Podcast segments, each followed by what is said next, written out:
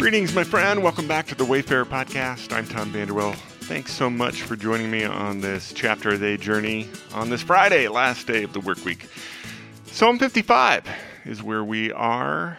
I pulled out the 12th and 13th and 14th verses. It says, If an enemy were insulting me, I would endure it. If a foe were rising against me, I could hide.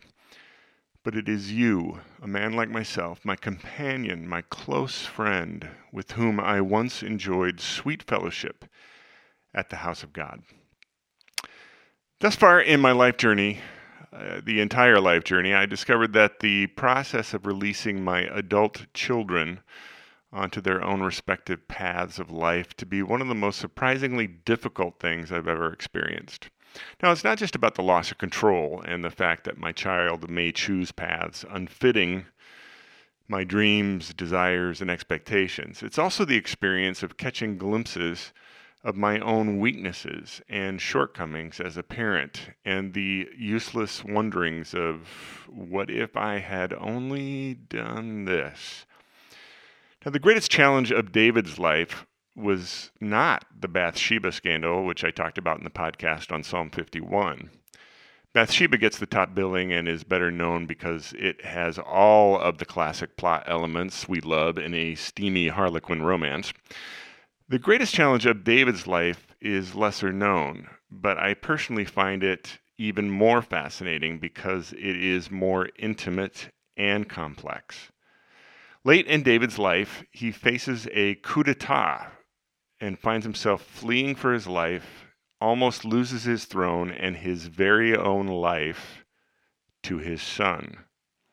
Now, the story is found in 2 Samuel chapters 13 through 19. Now, let me give you the Reader's Digest condensed version. The seeds of the rebellion are in David's own shortcomings as a father.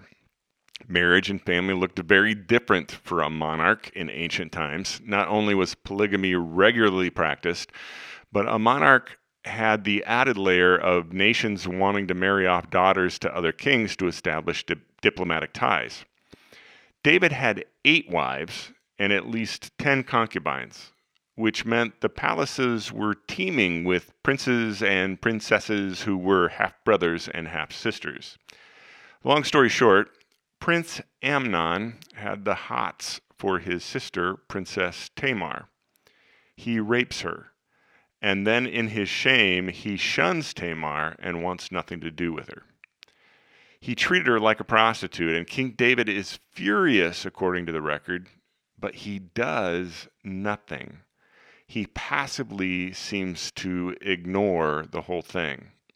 Now, Princess Tamar's older brother is Prince Absalom, and Absalom bottles up his rage against his half brother Amnon, who raped his sister, and against his father, who did nothing to justly deal with Amnon's offense.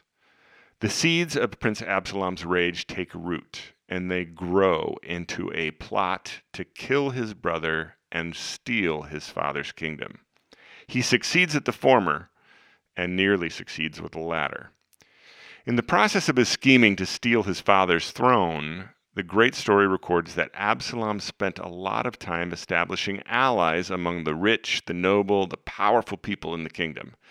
Quietly, slowly, he used his position and influence to create both debts and alliances so that when he pulled the trigger on his coup, David had virtually no one supporting him. We can't be certain, but the lyrics of David's song that we know as Psalm 55 seem as though they could very well have been penned during the time of Absalom's rebellion. David expresses that Jerusalem is a boiling cauldron of deceit and treachery and violence. He feels the sting of an unnamed companion who he thought was a friend and ally, but turns out to have sold him out. It is certainly reasonable to think that he's referring to someone that Absalom convinced to aid in his rebellion. Like many of David's songs, Psalm 55 is a personal lament. He's pouring out all of his emotions from despair and hurt and anguish, fear, confusion, and the desire to fly away from all of his troubles. In the pouring out of his deepest emotions, he also is reminded of how faithful God has always been, and the song ends with a simple proclamation of his unwavering trust. Now, one of the fascinating threads in the story of Absalom's rebellion is David's unwavering love for his son. Despite the fratricide, the rebellion, the attempt to destroy his father and take everything that was his, David ordered his men to be gentle with Absalom. When he heard Absalom had been killed, David wept and mourned to the point that his own general called David out for humiliating all the soldiers who had been loyal to him. So, in the quiet this morning, I find myself contemplating the complex relationship between parents and children, especially as children mature into their own selves and lives. The whole story of David and his children, Amnon, Tamar, and Absalom, is a hot mess. There's so much of the story that is not told.